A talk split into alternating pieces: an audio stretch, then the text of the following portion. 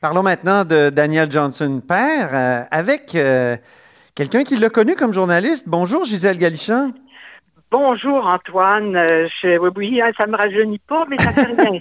on garde ça dans, on Gisèle, euh, vous avez été 25 ans euh, journaliste à la Tribune de la Presse, vous êtes toujours active dans le métier, vous êtes membre honoraire de cette tribune-là, on se voit heureusement à chaque année grâce à ça.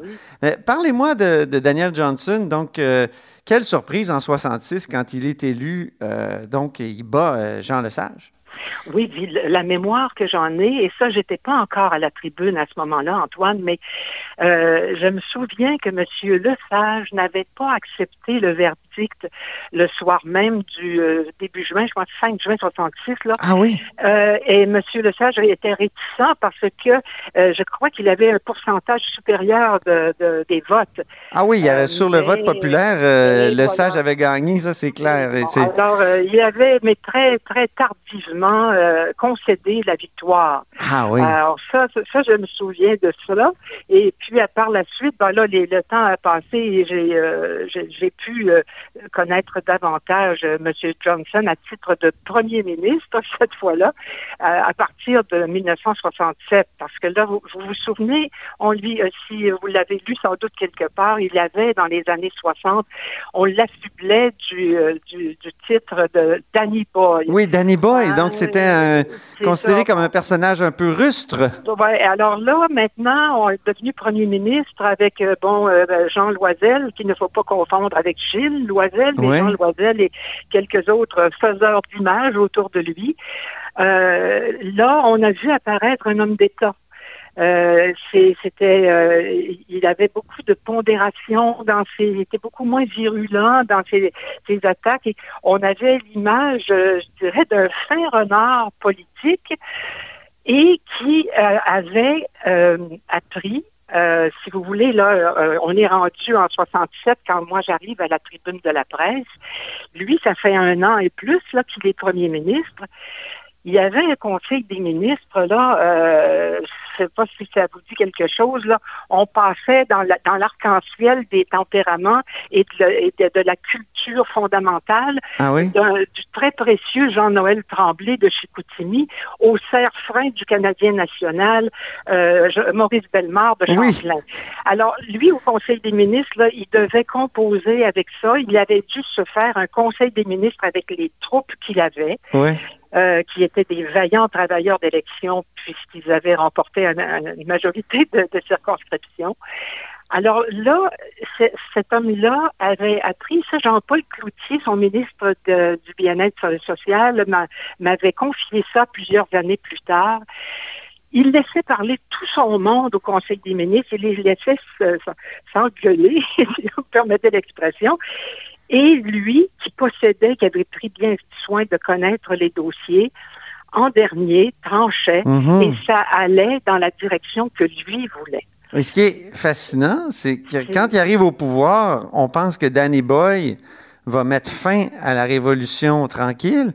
Or, il continue. Là. Je, lisais que les cégeps sont créés sous lui, la loi sur le protecteur du citoyen, euh, le ministère des institutions financières. Donc, euh, il s'est avéré un continuateur de, la Révolution tranquille. Hydro-Québec, évidemment, euh, qui avait été... Avec son ami, M. Giroux, qui était euh, de... je crois que je ne sais pas si c'est lui ou c'est M. Lesage qui avait nommé M. Giroux à la tête d'Hydro-Québec. Oui. Mais vous venez de donner plusieurs éléments, là. de fait, il, a tous les grands mandarins de l'État qui ont écrit leurs mémoires ou donné des entrevues ont tous à l'unanimité exprimé que de le sage à Johnson, il y a eu cette continuité et même euh, une conviction profonde de M. Johnson d'aller, de continuer d'aller plus, plus avant. Mm-hmm. Euh, tout, tout, son dossier constitutionnel, ça, je m'en souviens, par exemple, Antoine. Oui, oui, oui. Parce que ça, ça me fascinait. Écoutez, j'avais 20 ans là, quand je suis arrivée à la tribune de la Ah oui. Alors, j'étais impressionnée ben oui. par euh, ce, que je, ce que je vivais. Il y avait eu donc en 67 ben, la visite du général de Gaulle. Ça a été toute une année, 67, l'Expo Québec, Expo Québec, Expo, l'Expo universelle, je veux dire. Évidemment, la visite du général de Gaulle, ça devait être incroyable. Vous, vous avez vécu ça comme journaliste? Et monsieur, jamais M. Johnson n'a, si vous voulez, dénigré ou renié les propos du général. Euh, la mémoire que j'ai, c'est qu'il a beaucoup, encore une fois, pondéré lorsque, à la fin, il a tardé à donner ses commentaires. Monsieur euh, le maire de Montréal a été beaucoup plus rapide, de même que les grands noms du fédéral. Mais Monsieur Johnson, lui, au bout de peut-être une semaine, il y a eu un conseil des ministres, je pense, là, euh, il est sorti pour nous dire que le gouvernement du Québec n'était pas choqué de, cette déclaration du ah qui allait dans le sens de l'affirmation du Québec, de sa, de sa, en fait, dans sa conception à lui, M. Johnson, il, le statut particulier, il, le, défendait déjà. Mm-hmm. Euh, vous savez, cette altercation, là, remontons avant la visite du général de Gaulle. Euh, et ça, j'étais là à, la gare Union, la première conférence constitutionnelle. Euh, enfin, il y en avait eu d'autres sans doute avant, mais celle-là apparaissait la première pour mm-hmm. un éventuel rapatriement de constitution il y avait eu une, prise de bec euh, choquante entre Pierre Trudeau et M. Johnson, parce que M. Johnson, depuis un an ou deux, il avait publié son bouquet Égalité ou indépendance. Ben oui, et, rétrospectivement, c'est toute une c'est toute une affirmation, ça, égalité ou indépendance. Il euh, faut, lire ça, là. Ben c'est la thèse des deux nations. Et puis ça, il y croyait déjà avant d'être premier ministre, parce que ça, je pense, ça date entre 65 et 66, ce document-là. Mm-hmm. Puis donc, euh, qui a été réédité quand il, est devenu premier ministre. Mais c'est quand il est arrivé à la conférence constitutionnelle, il défendait ça puis il s'opposait, lui, déjà à ce moment-là, euh, à ce qu'il y ait la, charte des droits incluse dans la Constitution. Alors, euh, le, ministre de la Justice, M. Trudeau, qui était responsable du dossier constitutionnel pour le gouvernement de M. Pearson, avait été cinglant à l'égard de M. Johnson à ce sujet-là. Est-ce qu'on est euh, surpris? Il était ben, ben si souvent cinglant. ah, oui. Puis tu sais, ça avait été rude, vraiment rude. M. Johnson avait encaissé. Et puis, euh, donc, euh, cette image de, du représentant de la, je dirais, du statut ou de l'autonomie du Québec, il l'avait, il l'avait collé à, son, à, la poitrine, si vous voulez. Oui, oui. Euh, et ça, c'est, en tout cas, c'est l'image que, que, nous avions de lui. Donc, quand M. de Gaulle est arrivé, qu'il y a eu cette intervention magistrale à l'Hôtel de Ville de Montréal, entre vous et moi, euh, M. Johnson avait probablement avec un léger rictus aux commissures des lèvres, laissé organiser le chemin du roi par tous ces Jean Loisel, euh, Roger Cyr, André Patry. André Patry, voilà, et autres. André Patry, c'est un personnage, ça, de... Ah, fascinant de cette époque-là, moi, que j'ai bien connu. Euh, ah, André avait même proposé à Daniel Johnson de transformer le Québec en République à ce moment-là. Et ça aurait été possible parce que les changements constitutionnels étaient plus simples à l'époque, avant la, Constitution de 82. Mais je ferme la parenthèse. parlons du personnage comme tel. On dit que c'est un personnage qui était plein de bienveillance. Puis j'ai lu dans un texte de l'historien Jocelyn Saint-Pierre que, à votre égard, Gisèle, il y a déjà eu un, geste de, de, bienveillance. Il vous avait aidé avec votre lourd matériel de l'époque audiovisuel à installer votre micro. Ben oui, parce qu'à l'époque, à la radio privée, euh, on couvrait tout, hein, le Parlement, les incendies, l'hôtel de ville, J'étais en retard à un dîner annuel de l'Université Laval avec euh, euh, le recteur, etc. Et bon, et c'était à l'époque Monseigneur Vachon.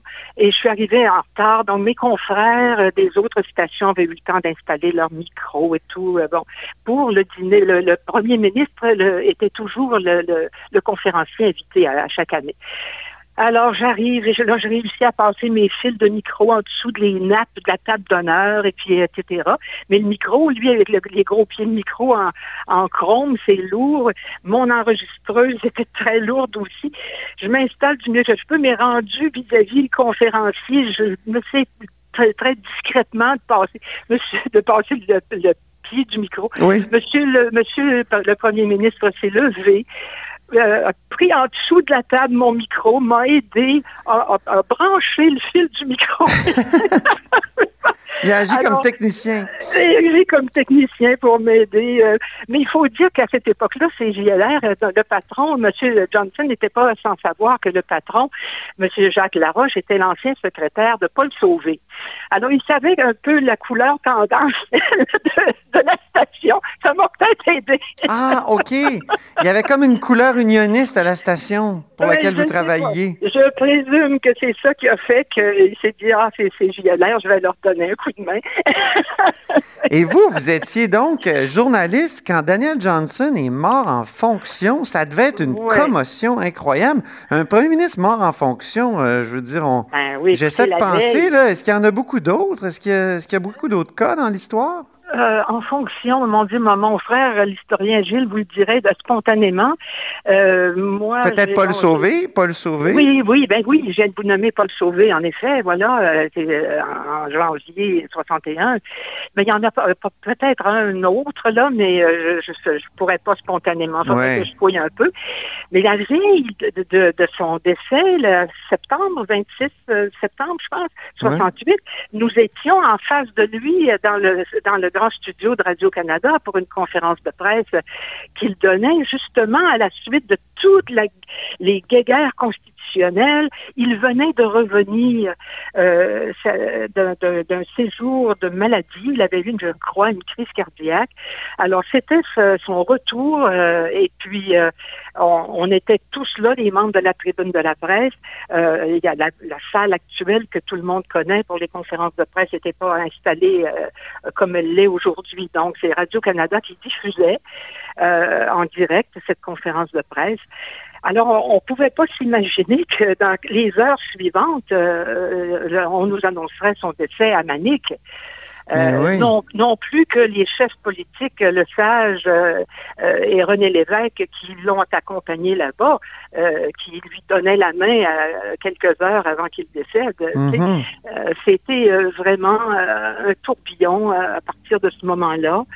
Euh, et puis, euh, je, vous avoue que ça, a créé beaucoup d'émotions parce que la couverture qui nous était demandée, le, réseau Radio Mutuel se formait à ce moment-là. Alors, CJMS avait envoyé des troupes à Québec. Ça avait ému tout, tout le secteur médiatique et mhm. bien sûr la population au, Mais oui. chef, hein, bien entendu.